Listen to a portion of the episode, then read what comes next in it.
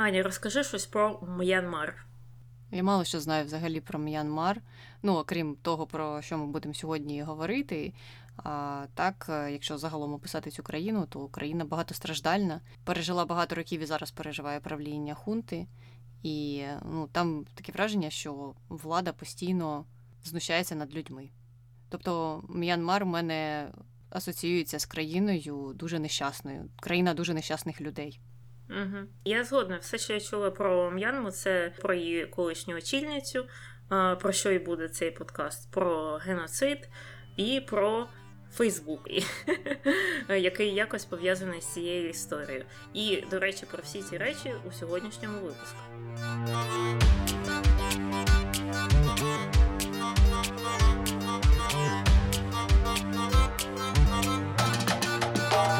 Привіт, це Даня. І Аня. В ефірі подкаст «Не пись ріка». Дискусії про відомих людей, їх досягнення та сумнівні вчинки. Сьогодні говоримо про Аун Сан Су Чжі. Так, це колишня очільниця М'янми або М'янмар, або дехто до сих пір цю країну називає Бірмою. І про це ми теж поговоримо. Ну і давай починати, як завжди, про те, що люди питають про неї в інтернеті. Питають, чому Аун Сан Су Чжі героїня? Так, в певний момент вона вважалася героїнею і здобула багато премій таких серйозних. А героїною вона вважалася, тому що вона нібито боролася за права оцих усіх нещасних людей М'янми. Угу. Ну так тоді розкажи, за що Аун Сан Су Чжі отримала премію, а саме Нобелівську премію? Вона її отримала за те, що вона хотіла добитися встановлення демократії в країні і якраз відновити усі права, які забрали у людей цієї країни. Угу. Ну і спойлер, їй це не зовсім а, вдалося. Ну і останнє питання, де зараз Аун Сан Су Чжі?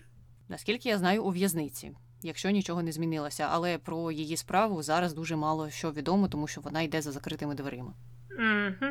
Саме так. Ну і давай тоді розпочинати з самого початку. Аун Сан Су Чжі, вона народилася е, у тисяча дев'ятсот сорок п'ятому році в е, Рангуні, що зараз називається Янгоном, і це була столиця Бірми, а Бірма тоді була країною, британською колонією.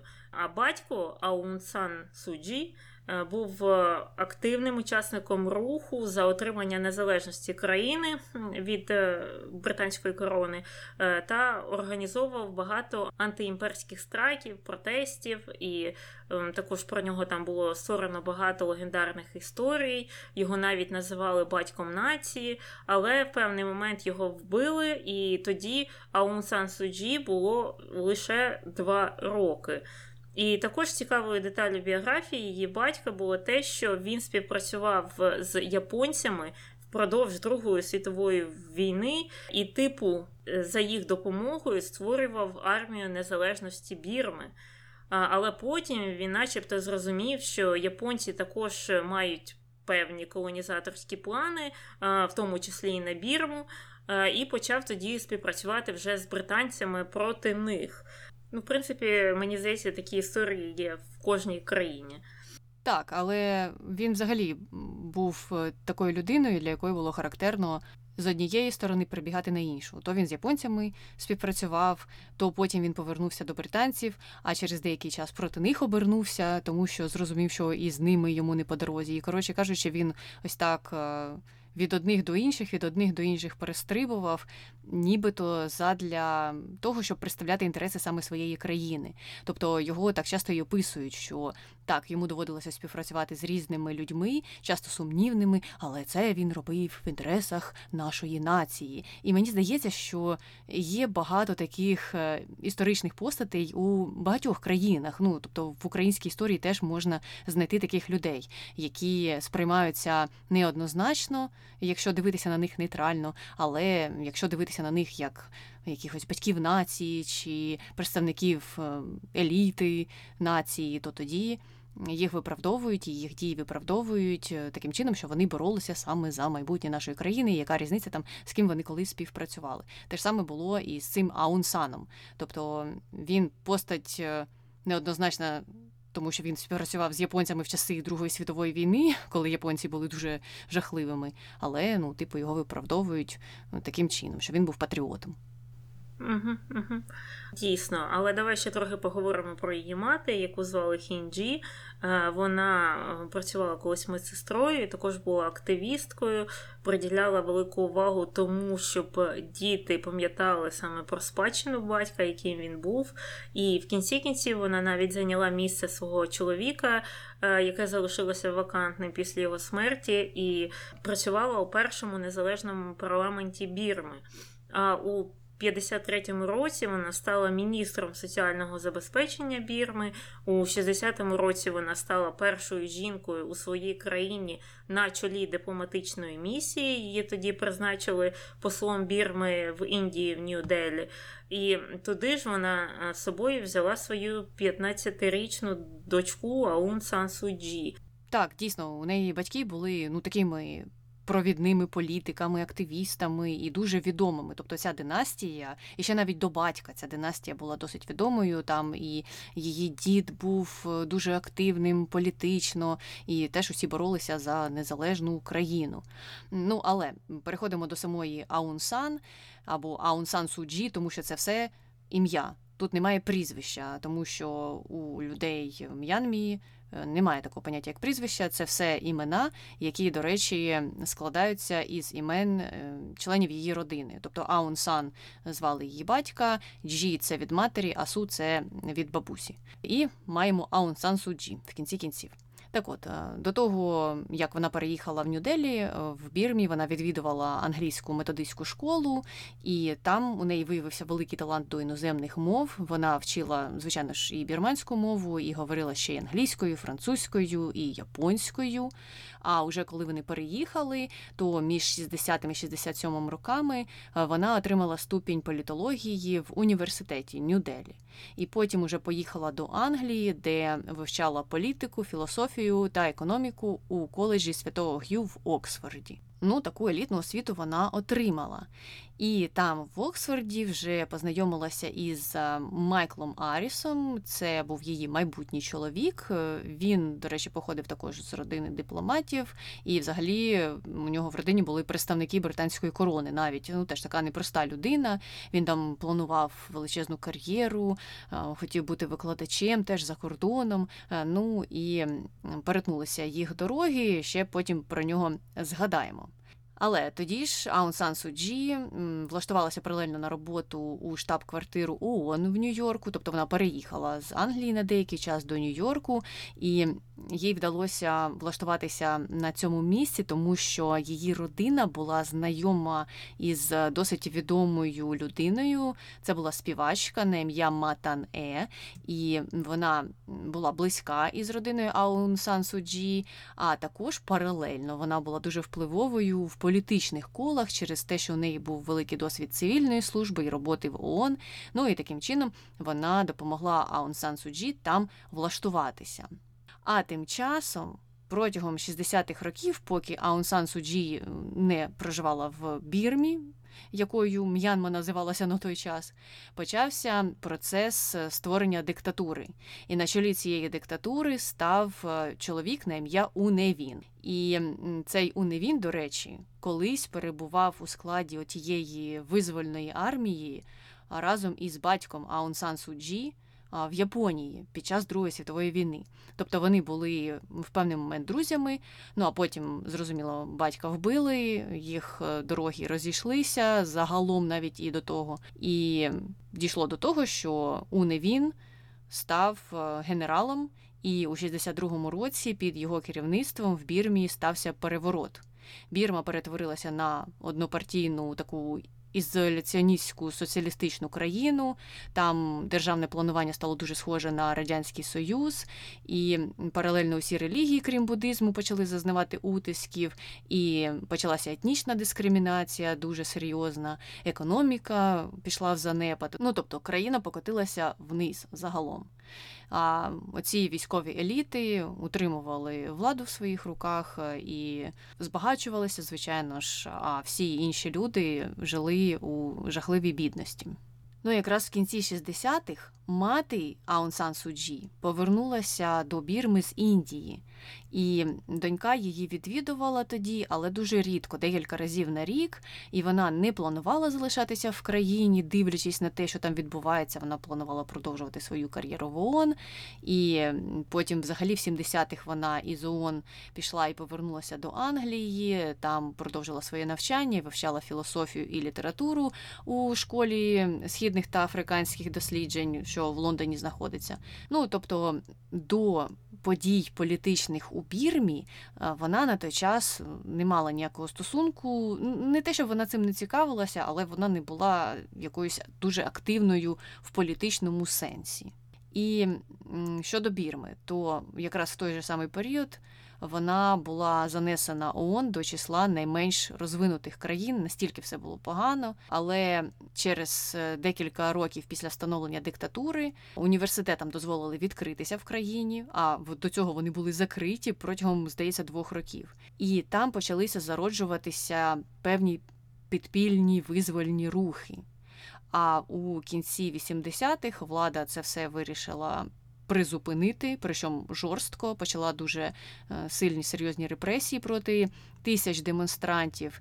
Ну, а у відповідь на це усі активісти почали серйозні повстання в різних регіонах країни.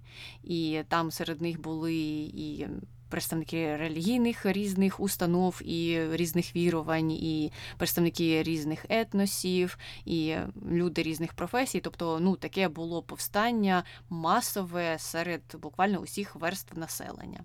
І якраз в той же період Аун Сан Су Чжі повертається до Бірми. А повертається вона не тому, що вона вирішила доєднатися до цих протестів, повертається вона для того, щоб доглядати за своєю матір'ю, яка на той час була дуже хвора вже. І там вона вже стає паралельно з цим свідком масових оцих репресій і знущань, тому що Уневін, який до тих пір, отой друг її батька, стоїть на чолі країни, віддавав накази вбивати протестувальників, ну і все було дуже погано. Але через оці всі масові протести, які йшли у відповідь на вбивства і репресії, він змушений був піти у відставку. Особливість військової хунти в Бірмі полягає в тому, що ця хунта змінюється якимось чином. Тобто там не сидить умовний там Сталін до своєї смерті. Там оці генерали йшли у відставку в певний момент. Вони за собою зберігали хороші умови життя, вони були під протекторатом партії. Тобто не те, що вони йшли у відставку і їх кидали до в'язниці. Вони просто йшли на пенсію і їх змінювали на чолі країни інші такі ж самі генерали. Тобто мені незрозумілий оцей мікс, ну або ці зміни.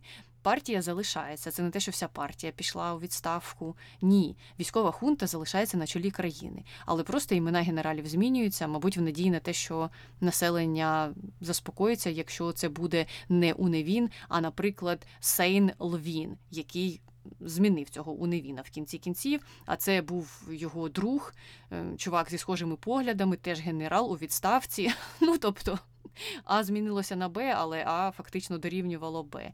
І цей Сейн Лвін, який змінив Уневіна, отого жахливого, який піддавав репресіям людей, він теж був відомий як різник Рангуна, тому що він ще, коли стався перший заколот на чолі з Уневіном у шістдесят другому році, наказував солдатам перерізати горло студентам, які протестували проти цього перевороту. Ну, тобто, я ж кажу, зміна відбулася, але фактично її не відбулося. Ну і у відповідь на оцю зміну-незміну громада почала активно готуватися до ще більших протестів і загального страйку восьмого лютого вісімдесят восьмого року. І це повстання було ну досить тривале, майже місяць, але під час нього загинуло більше ніж три тисячі мирних жителів. Ну тобто репресії з боку влади продовжувалися. Угу. Ну, якраз саме в цей період Аун Сан Су Чжі теж вирішила доєднатися е, до цієї боротьби, і особливо вона виступала за встановлення багатопартійної демократії в своїй країні.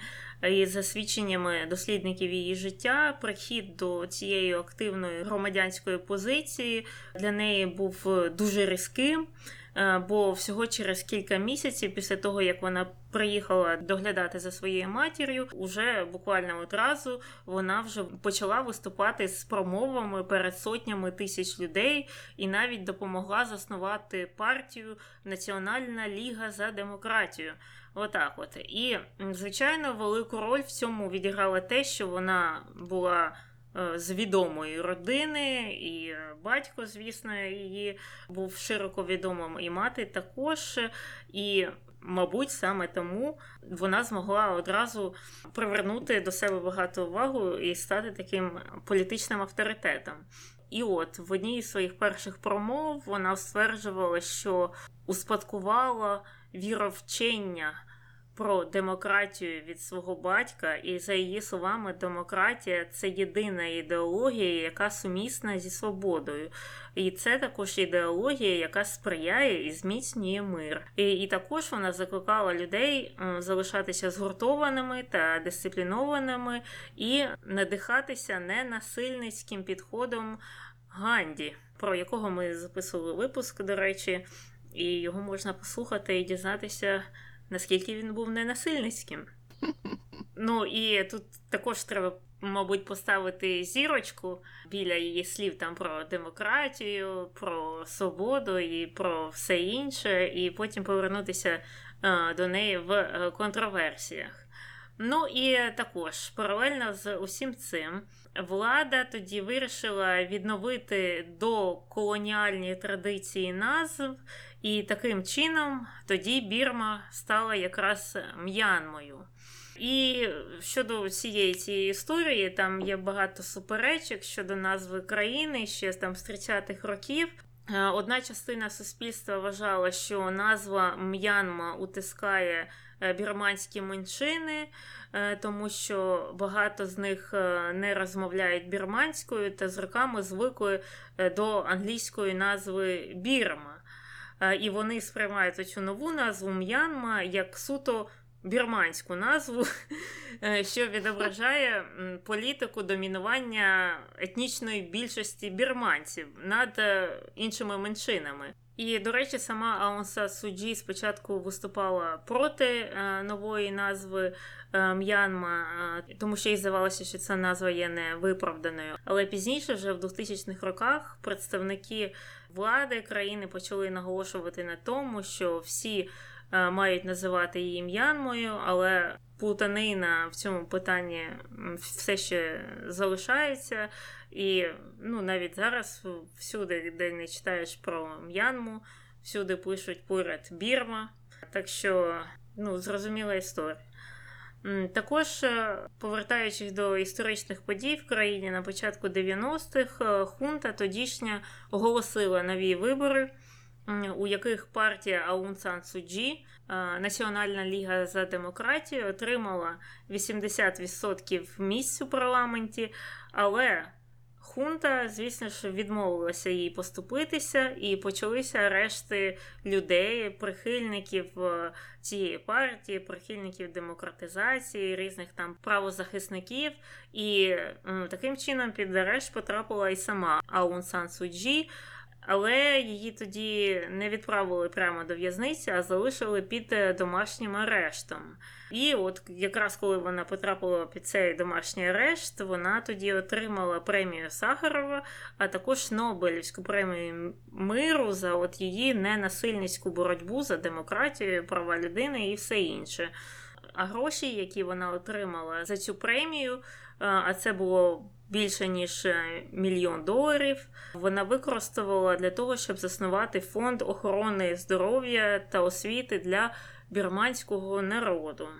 Отак от. Ну і от з того часу, і саме тоді, світ і різні там світові політичні, культурні діячі, хто завгодно, вбачали в Аун Сан Су Чі велику майбутню надію для майбутнього, знову ж, Бірми, М'янми.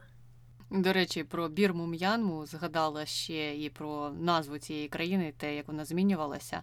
Американці ж довго впиралися і називали Бірму Бірмою, причому, що пояснювали вони це чисто такими позитивними причинами, тому що вони не хотіли йти типу, за бажанням хунти, яка переназвала країну у М'янму. І вони, виступаючи проти хунти, казали, ні, ми будемо називати її Бірмою. Але потім, уже в двохтисячних, там стався дуже відомий конфлікт під час засідання ООН, коли американці виступали, і на питанні денному стояла якась тема про М'янму-Бірму, і вони її назвали Бірмою, і вклинився представник М'янми, відповідно, і сказав, досить називати нас Бірмою, ми М'янма.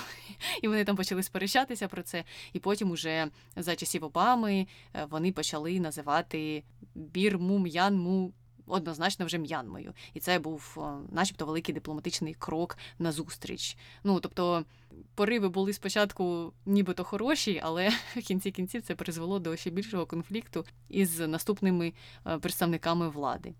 Повертаємося назад до М'янми і до її історії, яка тісно переплетена із діяльністю Аун Сан Су Чжі. Коли вона була заарештована, то багато її колег, тих новообраних депутатів, також були заарештовані. І це знову оця цікава історія про те, що хунта нібито проводить вибори, потім вона їх не визнає, заарештовує всіх, хто був конкурентами. Ну, коротше кажучи, такий цікавий у них метод роботи. Але, можливо, з іншої сторони, коли ти військова хунта, то тобі так легше відловити своїх опонентів, мабуть, оголосити вибори, вони прийдуть туди всі, і ти раз їх і закрив. Ну, що вони і зробили, відповідно. І деякі з них, з цих опонентів, опозиціонерів, втекли. Їм вдалося утворити уряд у вигнанні. Це був спочатку регіон, який межував з Таїландом. І цю групу очолив, до речі, кузен Аун Сан Су Чжі. Потім вони втекли ще далі до Сполучених Штатів. Там створили свою штаб-квартиру вже в Меріленді. І відкрили багато інших офісів і в Бангкоку, і в Нью-Йорку, і в Делі. І це їхнє лобі заручилося підтримкою різних організацій, міжнародних, різних урядів. Їх підтримував і Демократичний фонд США, і уряди Норвегії, Данії, Швеції, і фонд Сороса. М-м-м. І тут він доклав свою руку. Ну, а Аун Сан Су Чжі сиділа ж сиділа під домашнім арештом, і у дев'яносто п'ятому році її випустили на деякий час. Але вона потім знову підпала під арешт у двотисячному році вдруге, декілька років просиділа, і потім ще раз втретє з дві тисячі третього по дві тисячі десятий. Тобто загалом п'ятнадцять років життя вона провела у своєму домі під домашнім арештом. А коли виходила на короткий час, то на неї вчинялися різні напади. От вона в дев'яносто п'ятому вийшла, і там в дев'яносто шостому на неї був здійснений напад на замовлення, звичайно ж, хунти. І потім у дві тисячі третьому році теж був другий напад, і тоді сімдесят членів партії її були вбиті, але її не вбили. Її вирішили вчергово ув'язнити. Спочатку кинули до в'язниці, а потім знову ж таки перевели під домашній арешт. Ну і паралельно з цим, поки на неї то нападали, то її арештовували, представники ООН почали вести таємні переговори із представниками хунти про те, що, можливо, давайте її все ж таки звільнимо. Ого, які представники ООН активні тоді були.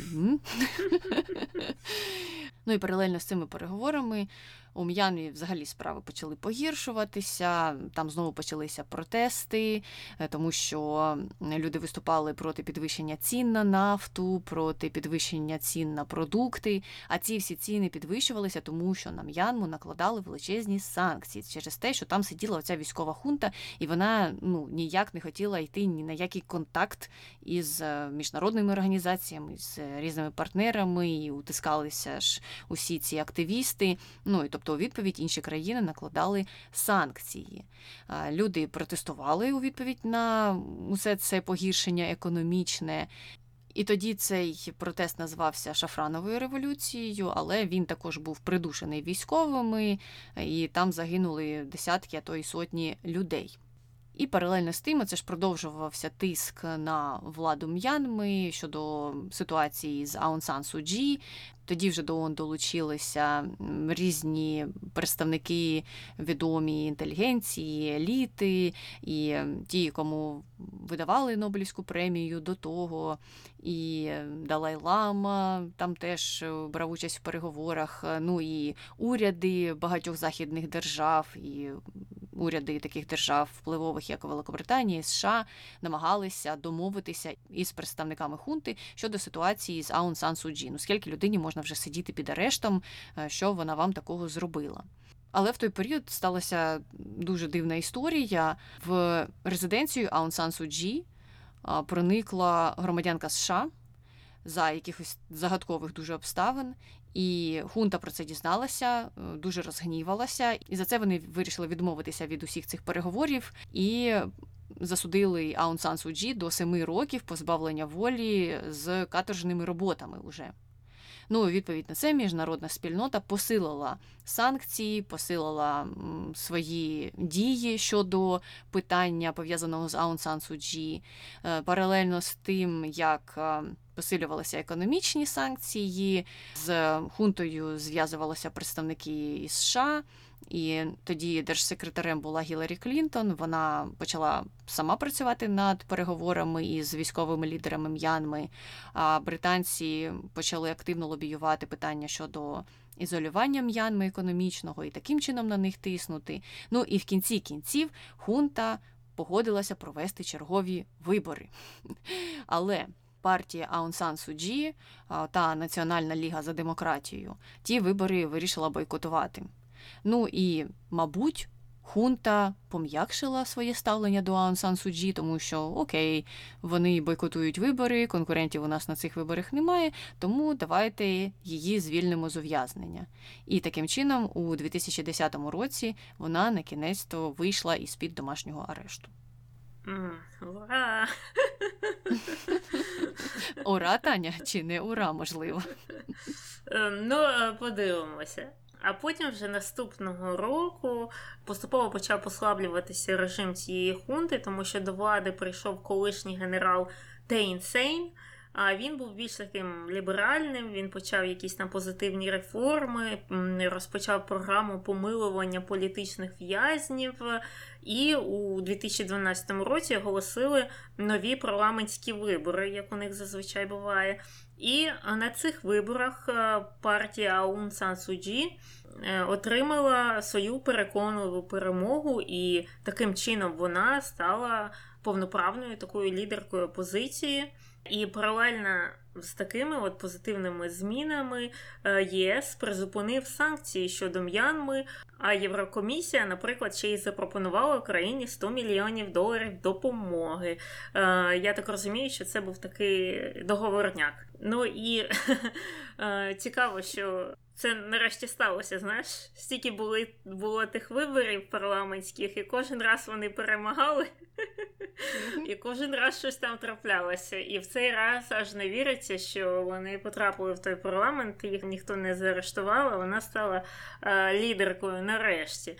Ну і от е, тоді почався у неї такий успішний позитивний період, її майже одразу запросили до Білого дому, е, де видали золоту медаль Конгресу, а журнал Forbes включили її до сорок однієї найвпливовішої жінки світу.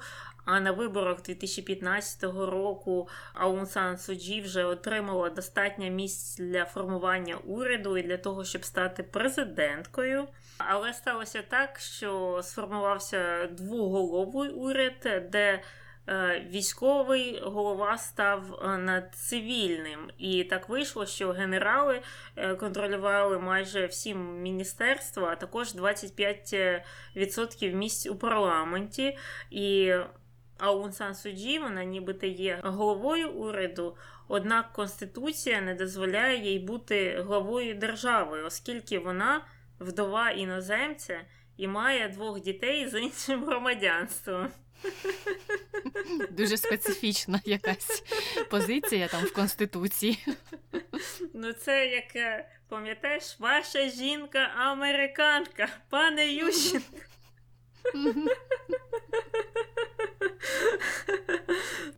Ну, і таким чином, звісно ж, її влада була дуже обмеженою, і сама вона не хотіла вступати в суперечки з військовими, тому що вони ж могли зробити з нею що завгодно в будь-який момент. І в кінці кінців вона стала міністром канцелярії президента, закордонних справ, освіти та енергетики в уряді президента Тхін-Джо. Але пізніше вона відмовилася там від двох останніх посад, і президент вирішив призначити її державним радником. А ця посада, вона схожа на посаду прем'єр-міністра і була створена спеціально для неї. Але, ну, наскільки я розумію, що там вона теж небагато що вирішувала. Але, тим не менш, вона там на цій посаді амністувала студентів, які були заарештовані за опозицію до законопроекту про національну освіту. Також оголосила створення комісії щодо справ штату Ракхайн, а ми про нього поговоримо в контроверсіях, бо там якраз і відбувся той горизвісний геноцид мусульманської меншини. Але незабаром після цього уряд Аун Сан Су Чжі не впорався якраз саме з цими етнічними конфліктами в кількох штатах, звідки багато біженців втекли до Китаю, до Бангладешу. А потім пізніше оця вся історія з переслідуванням цієї меншини з боку урядових військ загострилася настільки сильно, що її почали називати геноцидом. Знову ще про це поговоримо, але от кульмінацією, мабуть, всієї цієї історії, всього цього протистояння військових, цивільних, мусульман, етнічних меншин став, мабуть, дві тисячі двадцять перший рік, коли військові М'янми вирішили заарештувати та усунути від влади Аун Сан Су Чжі разом з іншими лідерами її партії після оголошення загальних виборів у листопаді дві тисячі двадцятого року. І вони просто оголосили їх сфальсифікованими. Ну, тобто, знову у них були чергові парламентські вибори. Знову все пройшло, знову ця Аун Сан Су Чжі набрала якісь там місця. Але в цей раз армії це не сподобалося, і вони вирішили, тю, ми вже стільки разів її арештовували, чого і цей раз це не зробити. Ну і так, ну, типу, це під приводом того, що там все сфальсифікували, і знову хунта при владі в М'янмі. Знову. Ну, хоча не можна сказати, що вона колись відходила.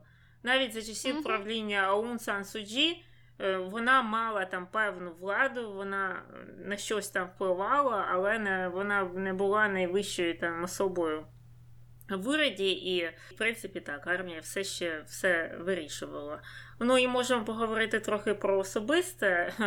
Почнемо з її чоловіка, отого іноземця. Так, його звати Майкл Аріс, вона ж тоді ж одружилася, коли там навчалася за кордоном. Він помер у дев'яносто дев'ятому році від раку. І з вісімдесят дев'ятого року, коли його дружину Аун Сан Су Чжі вперше посадили на домашній арешт, він бачив її лише п'ять разів. І останній з яких був на Різдво дев'яносто п'ятого року. І вона також була довго, звісно, розлучена зі своїми дітьми, і, в принципі, вони весь час проживали у Великобританії, аж до дві тисячі одинадцятого року. Ну, зрозуміло, якщо ти постійно під домашнім арештом або у в'язниці, то важко зберегти якісь оптимальні родинні стосунки. Угу. Ну, її навіть хотіли нібито, або дозволяли їй виїхати. Та хунта сказала, коли її чоловік уже хворів, що добре, їдь, ми тобі дозволяємо виїхати, але вона розуміла, що вона не в'їде назад в країну. Ну, і вона ж тоді була обличчям демократії і визвольного руху, і такою популярною людиною, знову ж таки, за рахунок тієї родинної слави, тому що її багато хто порівнював з її батьком, і вона з ним дуже схожа візуально, і люди бачили оцю схожість, і вважали, що вона так само дуже схожа на нього і за своїми принципами. Тому вона сказала, що ні, я тут залишаюся. залишуся і буду боротися за людей. І таким чином вона не попрощалася зі своїм чоловіком навіть. Ну і на цьому моменті, я думаю, можна якраз переходити і до контроверсії. Перша стосується геноциду мусульман, про, про який ми вже згадували, а почнемо ще і раніше. Це про те, як створився міф про Аун Сан Су Чжі у ЗМІ, особливо у західних ЗМІ, тому що, ну, зрозуміло, вона ж була під арештом з початку дев'яностих років і завжди оце говорила там своїми промовами про демократію, про свободи і про все інше, а на Заході це всім дуже сильно подобається, і її описували як завжди як леді, як таку певну святу постать, її обожнювали на Заході, і також... Ну, її любили навіть тоді етнічні меншини Бірми. Її описували як людину, яка пожертвувала своїм життям і сім'єю заради своєї країни. Ну і взагалі, зрозумів, такий образ, знову ж, Ганді, чи Нельсона Мандели, чи от щось таке схоже. Але насправді ті люди, які знали, потім згодом з нею працювали, або навіть з самого початку, коли вона почала займатися своєю політичною діяльністю, вони говорили, що вона з самого початку, ну, не була демократичним лідером. Вона мала завжди авторитарні замашки, і от коли була започаткована її партія, то вона там відмовлялася делегувати навіть найменше завдання і була одержима контролем над кожною зустрічю, над кожним там повідомленням. І вона керувалася не оцією ідеологією демократії або просування демократії в своїй країні, а вона скоріше керувалася такою бажанням продовжити спадщину свого батька. А він, ну, також не відрізнявся такою демократичністю, ну, ми про нього трохи згадували. Так що, в принципі, там не можна сказати, що те, що сталося в кінці кінців потім за Аун Сан Су Чжі із її долею, це було несподіванкою для людей, які були з нею з самого початку.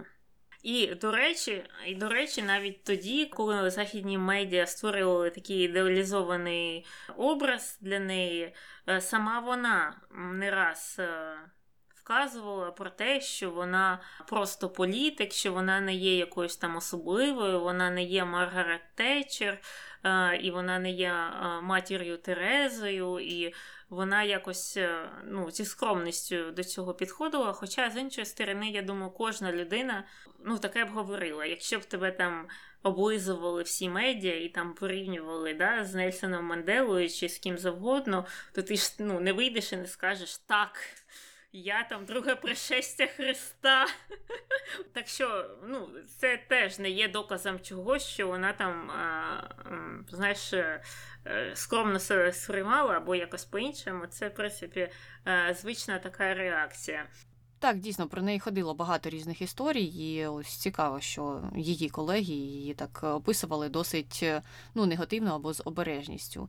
І проти неї навіть в певний момент там трохи визвірилися представники молоді, яка долучалася до роботи її партії, через те, що вона і їх не допускала до роботи. Вона їм не довіряла. От у неї було коло осіб, яким вона довіряла, з якими вона працювала. Вона могла там трохи їм делегувати повноваження, але загалом так, вона оце ж сиділа сама на чолі і все вирішувала. І багато хто скаржився, що через це робота партії не була продуктивною, і вона могла бути кращою.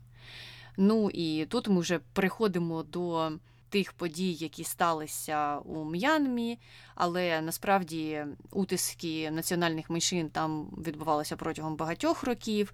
Просто поговоримо про це в контексті якраз того періоду, коли Аун Сан Су Чжі була вже при владі.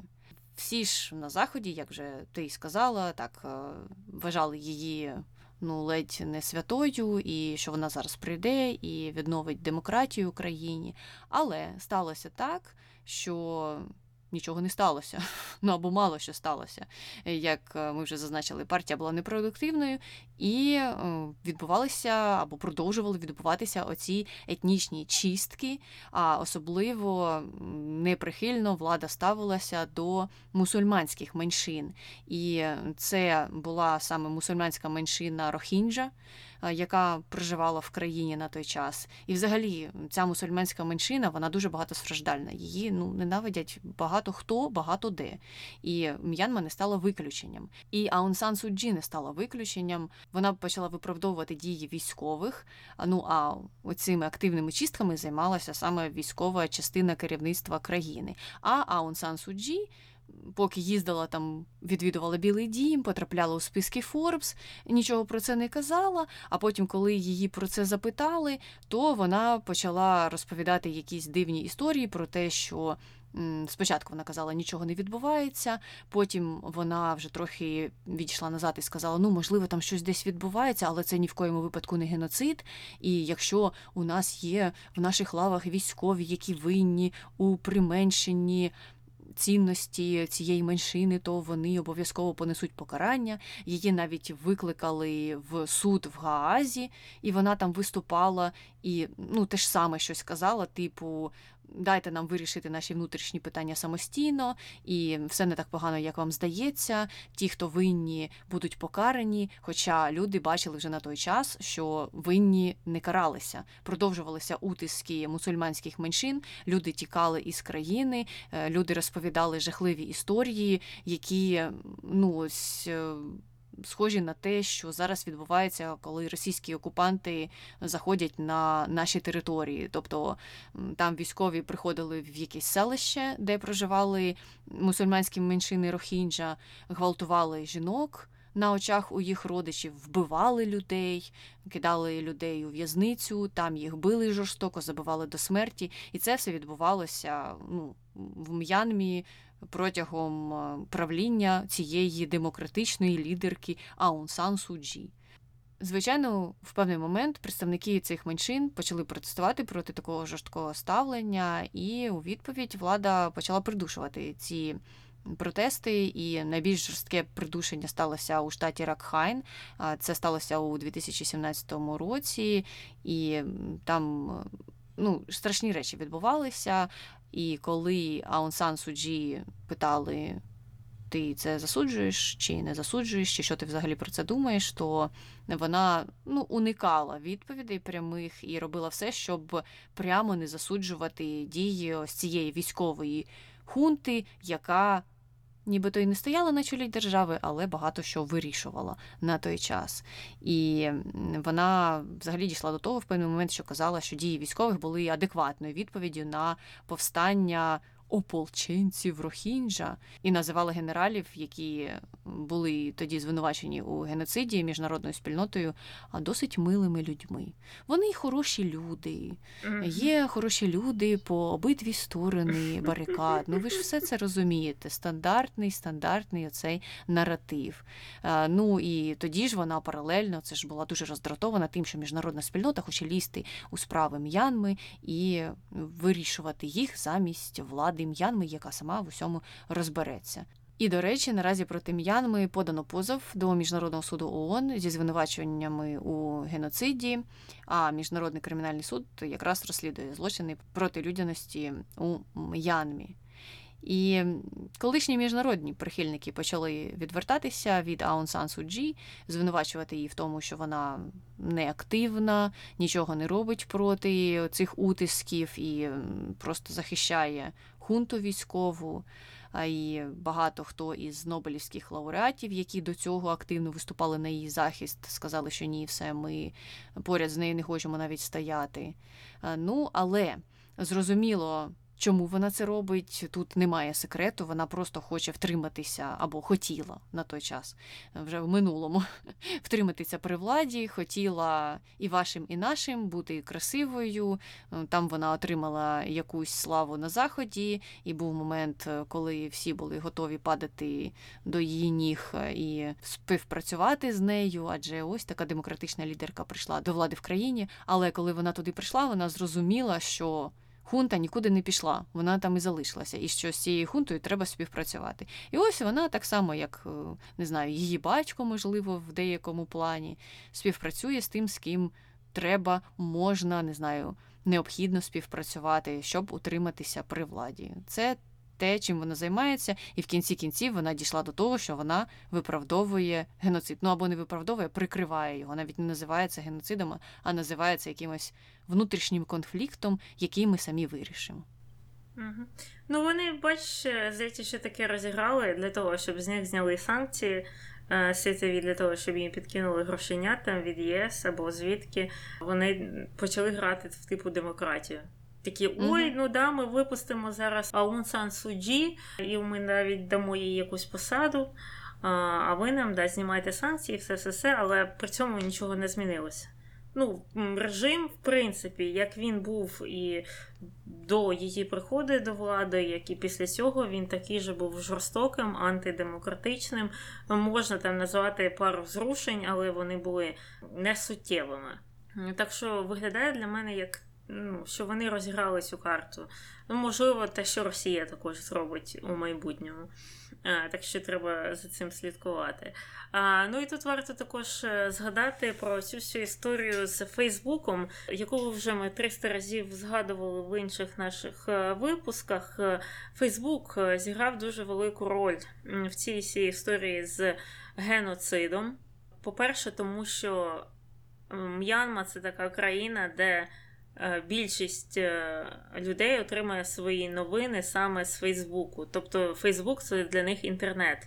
Просто в одних країнах люди йдуть в Google, чи на Сі Ен Ен, чи на щось інше, або на різні там сайти і дивляться різні речі. В таких країнах, як М'янма, люди одразу заходять в Фейсбук, і для них це весь світ, весь інтернет. І, звісно ж, влада, армія М'янми цим чудово користалася. І, ну, як відомо, їхня хунта все життя, всю історію М'янми не переносила цю мусульманську меншину, і вони підтримували негативне ставлення до них, підтримували їх там, ну, фактично сегрегацію. Ну, як відомо, у них же не було прав навіть мати паспорт, у них не було громадянства, у них були проблеми з доступом в освітні заклади, ну там купа всього. Тобто це насправді були там люди другого чи третього сорту в країні. І це все підтримувалося владою, і для того, щоб підтримувати цей градус у суспільстві, вони використовували Фейсбук, де вони розповсюджували різні антимусульманські матеріали, які направлені саме на цю общину на заході М'янми, і там хейтерські різні матеріали, і конспірології, і заклики до насилля, і все, що завгодно. Ну, а Фейсбук зі своєї сторони все це бачив ще з дві тисячі дванадцятого року. Нагадую, що цей геноцид стався у сімнадцятому році. Тобто з дванадцятого року ті на своїй стороні бачили, що щось там бурлить, що половина там постів, які бачать люди у М'янмі, це пости, які стосуються хейту до цієї мусульманської меншини. І так п'ять років люди бачили це, заходили, читали, і ми бачимо, що це обернулося. Це обернулося в геноцид. Тобто людей підгодовували цим спеціально, спеціально, спеціально. І Фейсбук їм допомагав, тому що а, вони в цьому зацікавлені, як там описувалося. А про це ж були дослідження, і там вони свідчили, а, що Фейсбуку дуже вигідні сторічі в інтернеті. Це їх хліб. Тому що вони підвищують рівень активності споживачів. Тобто означає, що вони довше і довший час проводять на Фейсбуці. Якщо вони там довший час сидять, можливо, вони побачать рекламу там, за яку їм платять гроші, або там ще краще куплять щось з Фейсбуку. І тому от такі срачливі пости алгоритм фейсбучний завжди подає людям вгорі, щоб вони там залучилися туди, щоб там почалася якась бурхлива дискусія, якийсь хейт, і це взагалі повне свято для Фейсбуку. І завдяки цьому от алгоритму фейсбучному їм вдалося досягти такого гнітючого і жахливого результату, що вся країна була фактично накачена на вбивство нещасних людей, на їх вбивство, на те, що є, на їх депортацію. І от коли це все вже було все в розпалі, Фейсбук там прокинувся і зрозумів, що щось погане коїться ім'янами частково через них, або в більшій мірі через них.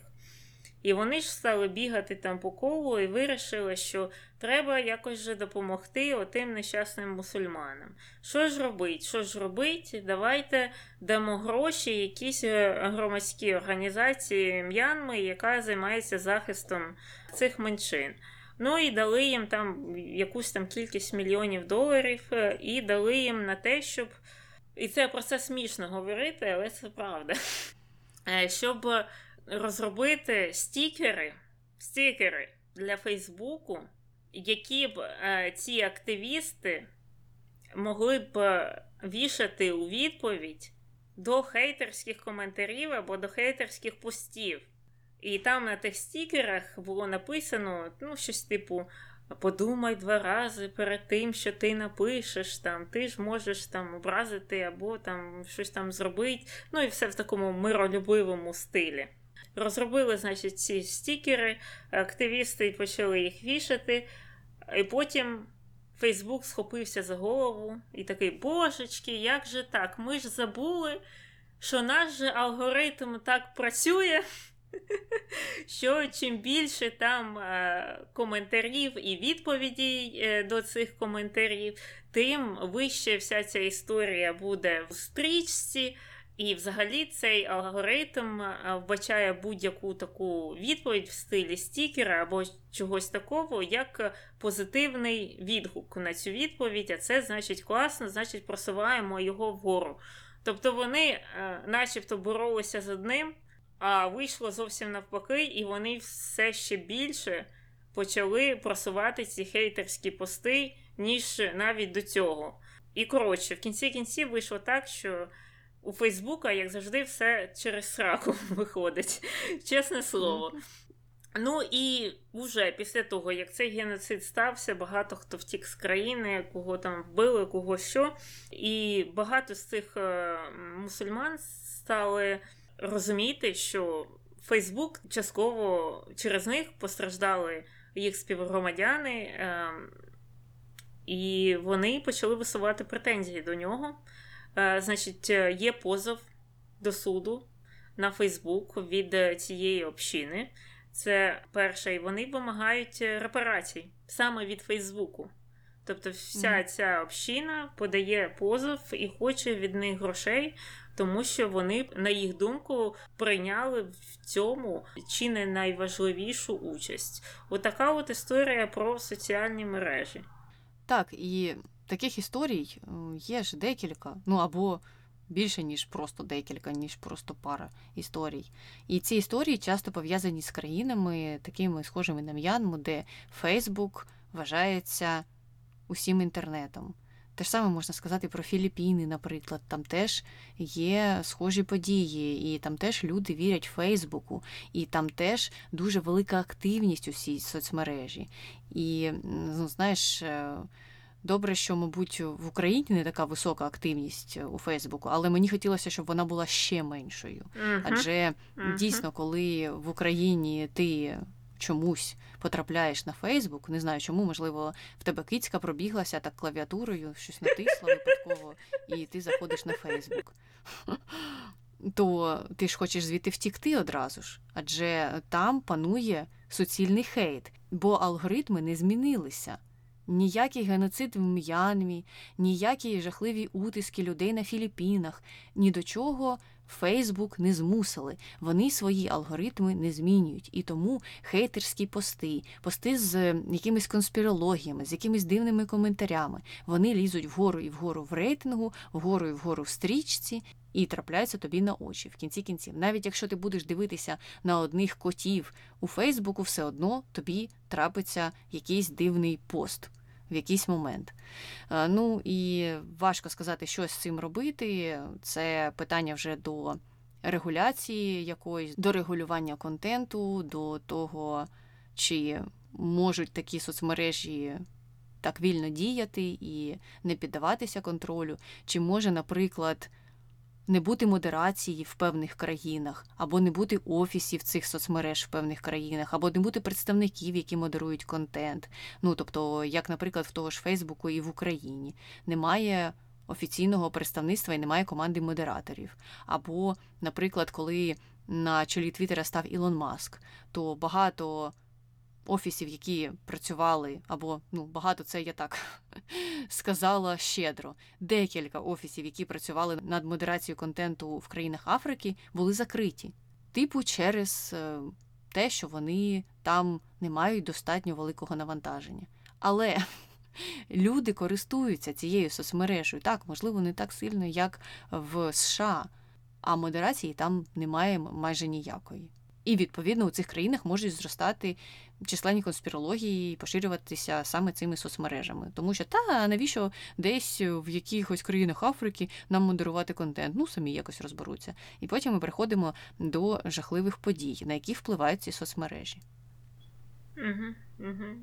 Так, я не знаю, Фейсбук – це зло, і мені здається, що його треба закрити повністю, що він невиліковний. От я вчора зайшла, вчора був жахливий день на Фейсбуці, і я туди ж це ж один раз на місяць заходжу, і то так з напівзаплющеними очима, і все одно воно. Це просто не можна витримати. Я, я не знаю, як люди витримуються кожен день. Особливо ті люди, які там щось там ще пишуть, тоді щось постять. Це просто гадючник. Там от ці, цей прикол про жабу і гадюку, це от про Фейсбук. Добре, з першою контроверсією закінчили.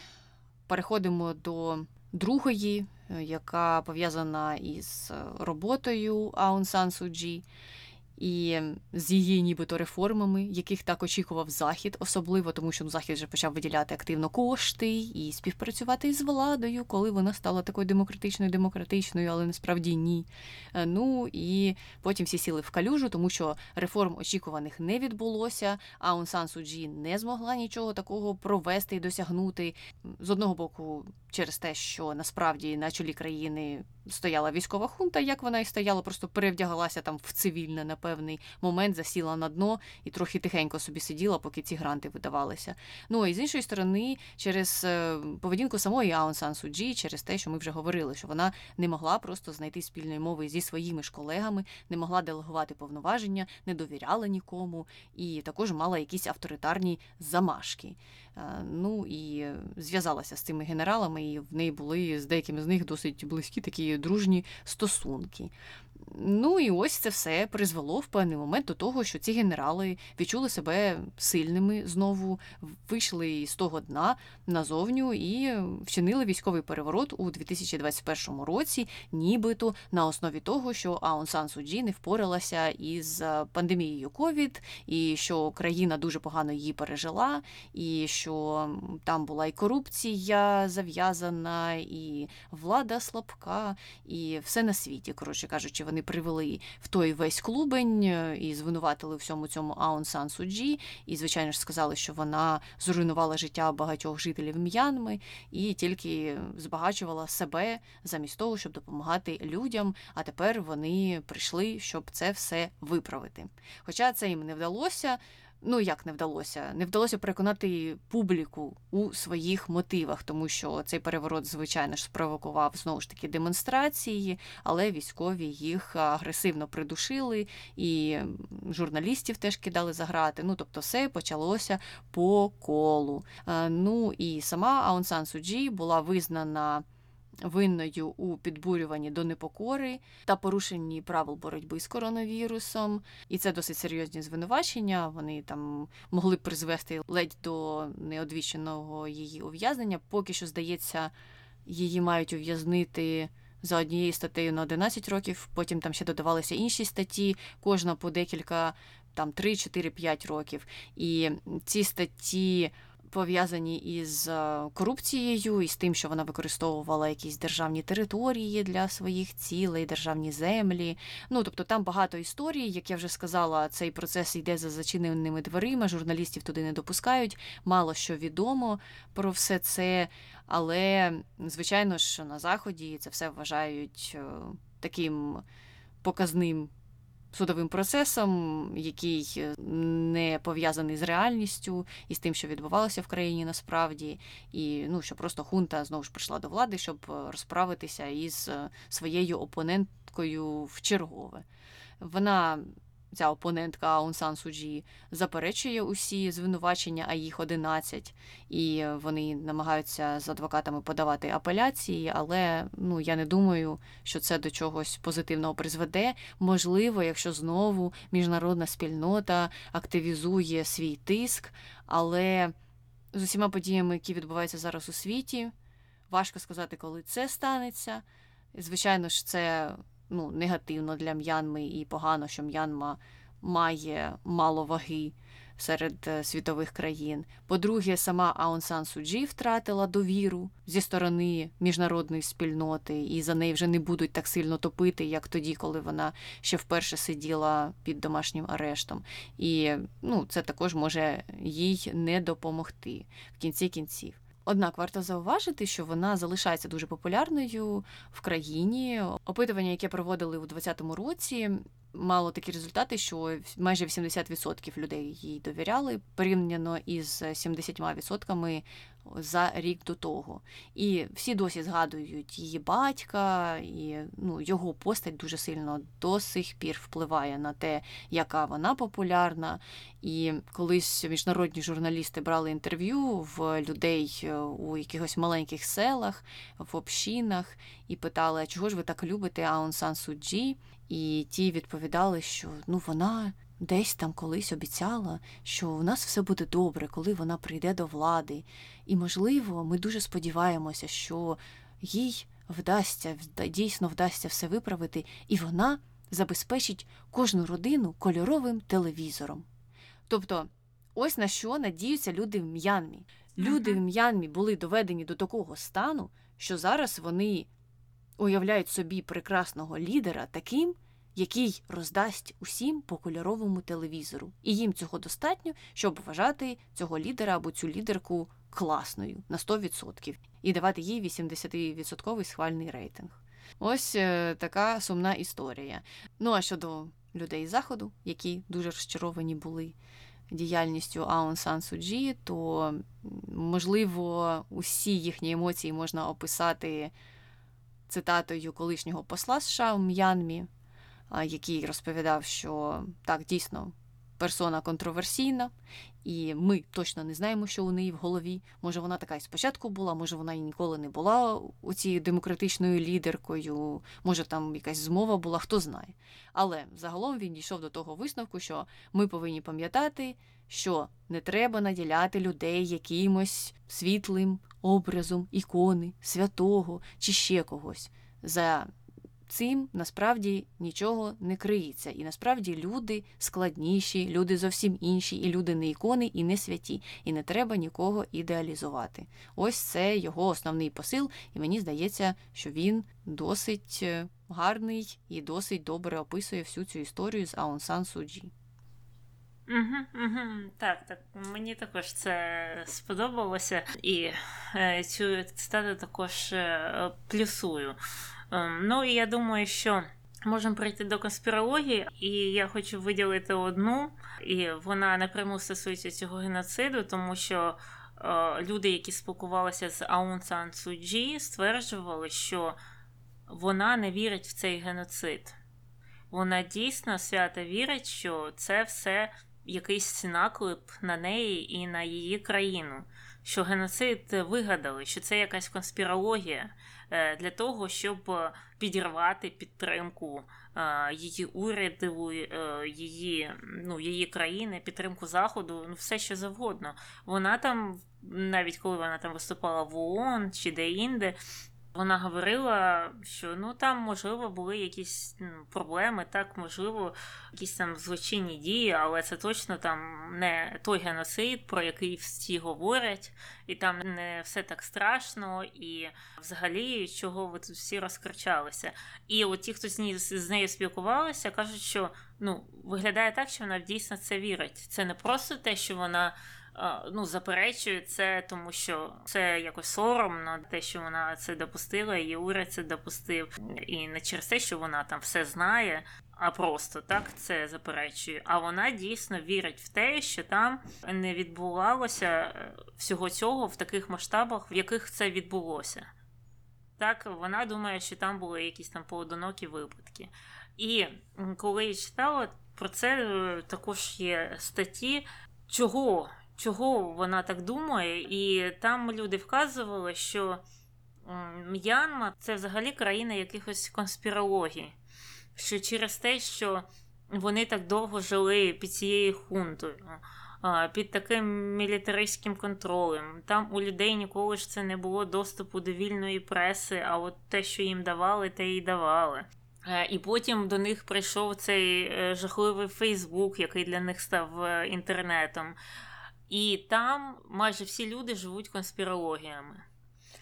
Тобто це у них в культурі, що можна написати що завгодно, де завгодно, яке б воно там не було дивне, смішне, нелогічне. Це все одно можна якось втюхати, тому що люди жили в таких умовах довгі роки, і тут їм відкривається Фейсбук. І це все призвело до ну, такої жахливої, не знаю, інформаційної гігієни, інформаційної ситуації в країні, що там можна дуже легко зманіпулювати людьми, тому що кожен собі придумав свій факт. Тобто факт же він один завжди є, один. А там люди допускають, що там у мене свій факт, у Ані інший, у там у сусідки, у моєї третій факт. І кожен такий ні. От я говорю правду, у мене свої дані, і значить так і є. Хоча насправді, ну, якась правда ж є, вона одна. Погляди на цей факт можуть бути дійсно різними.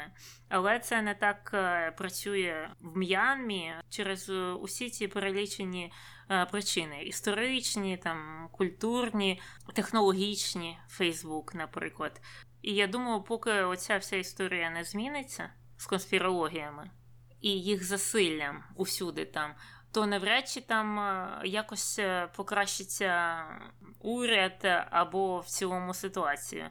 Якщо б я була там якимось західним меценатом, чи якимось ООН, чи кимось, хто виступав за демократизацію М'янми, я би вкладала гроші в ЗМІ місцевого рівня. Тобто починала з місцевих якихось видань, потім національних видань, для того, щоб створити якусь мережу інформаційну, яка перевіряє факти. Угу. Ну, ми ж знаємо, як це важко зробити, і який це довготривалий процес. Він правильний, і це правильний вектор руху, але на це можуть піти десятиліття, тому що, як ти й сказала, країна стільки років жила у вакуумі і жила конспірологіями. А у відповідь на ці закиди Аун Сан Су Чжі і на те, що вона не вірить у геноцид, можна відповісти, ну то поїдь і перевір. Ти ж керівниця держави все ж таки. І в тебе є право і можливість, ну або була до того часу, як тебе вчергове посадили кудись у в'язницю, подорожувати країною і дивитися, що і як відбувається. Ну, тобто, я не зовсім до кінця вірю у оцю її невіру щодо геноциду. Мені здається, що це так трохи замилювання власних очей. Але, знову ж таки, в її голову ми не заліземо і на сто відсотків знати не можемо. Добре, закінчуємо з Аун Сан Су Чжі і переходимо до коментарів про Сема Бенкмена Фріда. А коментар у нас такий. Сем Бенкмен Фрід – це візіонер, чиї знання були використані поганими людьми. Цар хороший, бояри плохі. Ага. Ну, значить, він не доглядав належним чином за тими людьми, які використали його прекрасні ідеї, а це означає, що, мабуть, у нього було недостатньо навичок як менеджера, хіба не так? Угу. Ну, тут ми можемо повернутися до цієї цитати Дерека Мітчелла, посла США в М'янмі, угу. про те, що не треба нікого ідеалізувати, і якби він був таким чесним, то, можливо, він би вже давав якісь свідчення органам, які зараз проводять розслідування щодо його компанії.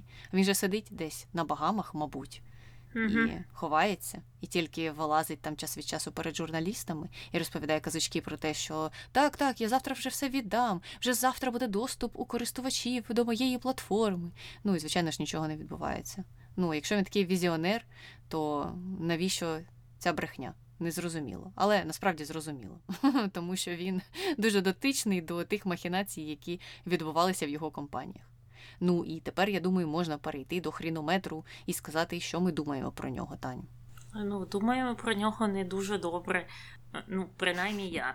Мені здається, що там першочергова оця от ідея ефективного альтруїзму, вона є якоюсь хибною, і вона є чисто якимось там маркетинговим трюком для того, щоб залучити там інвестиції, для того, щоб десь там засвітитися, показати себе з кращої сторони, ніж ти є, а насправді ми не бачимо якихось результатів цього руху, насправді.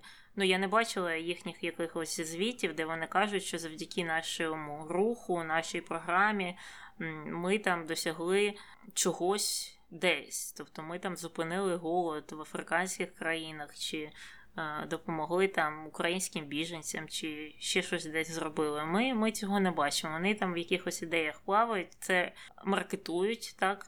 А до чого це призводить?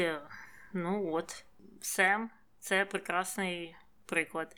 Ну і взагалі ця ідея стати якомога багатим для того, щоб потім ділитися, але в той же час збагачення, воно ж відбувається за рахунок в будь-якому випадку якихось людей, тобто ти стаєш багатішим, значить хтось бідніше. Ну, особливо в цьому випадку, коли ти обікрав людей, забрав у них гроші і не віддаєш.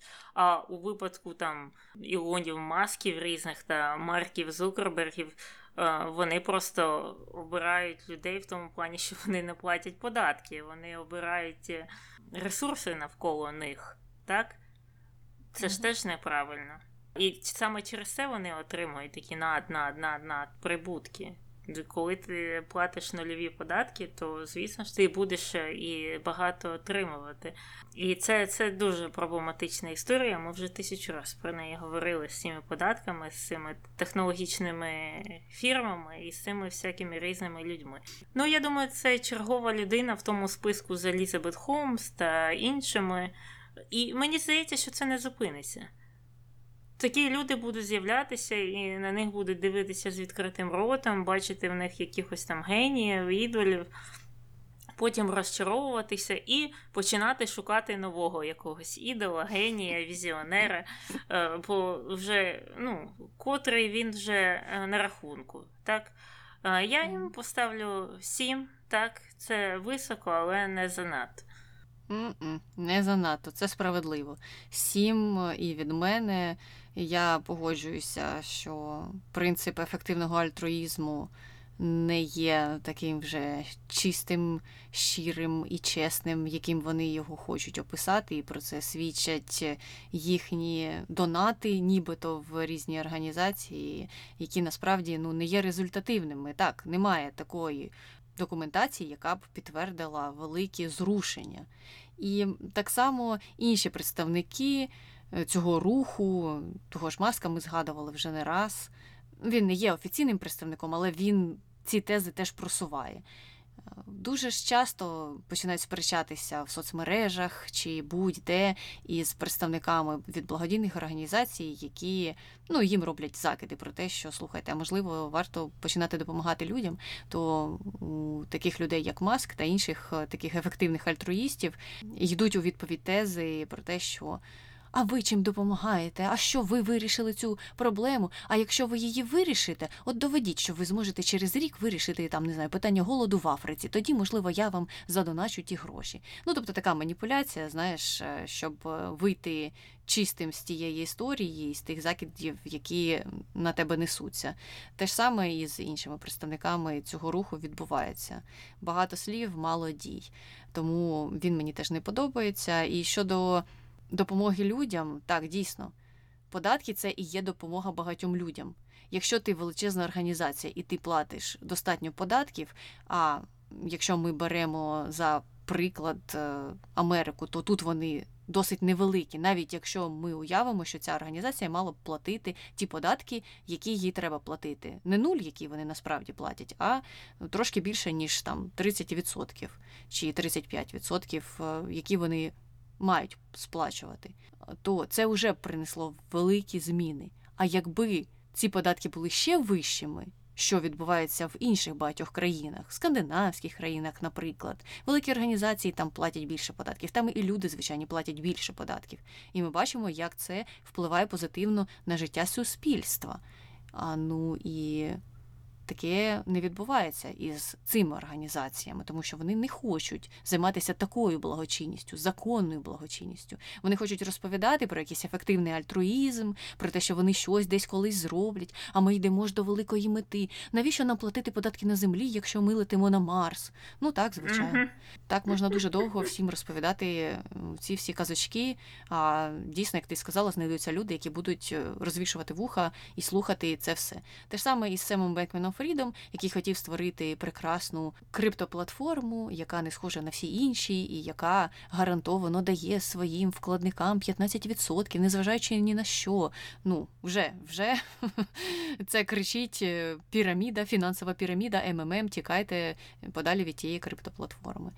Ну і також паралельно це все говорить нам про те, що він не візіонер, а він просто хотів самозбагатитися і просував якісь махінації. От і все. Тому так, сім балів йому. І якщо ви хочете ще щось додати про нього, про Аун Сан Су Чжі, про якісь історії жахливі, пов'язані із соцмережами, або не жахливі, можливо, у вас цілком позитивний досвід, обов'язково нам напишіть про це. Писати можна на пошту подкаст ен пі джі песик джі мейл крапка ком. Залишайте свої коментарі під нашими випусками на Ютубі, залишайте свої відгуки про наші випуски, де тільки це можна зробити, наприклад, на Apple подкастах. Випуски можна слухати на усіх подкаст-платформах, про відомих людей. І на Ютубі також можна слухати. Ну і не забувайте розповідати про наш подкаст своїм друзям та знайомим. Ну і на цьому все. З вами була Таня. І Аня. Слава Україні! Героям слава! І туди ж вона з собою взяла свою п'ятнадцятирічну дочку Аун Сан Су Чжі. А, і... і що? І все, кінець. І все, і все. На цьому історія закінчилася.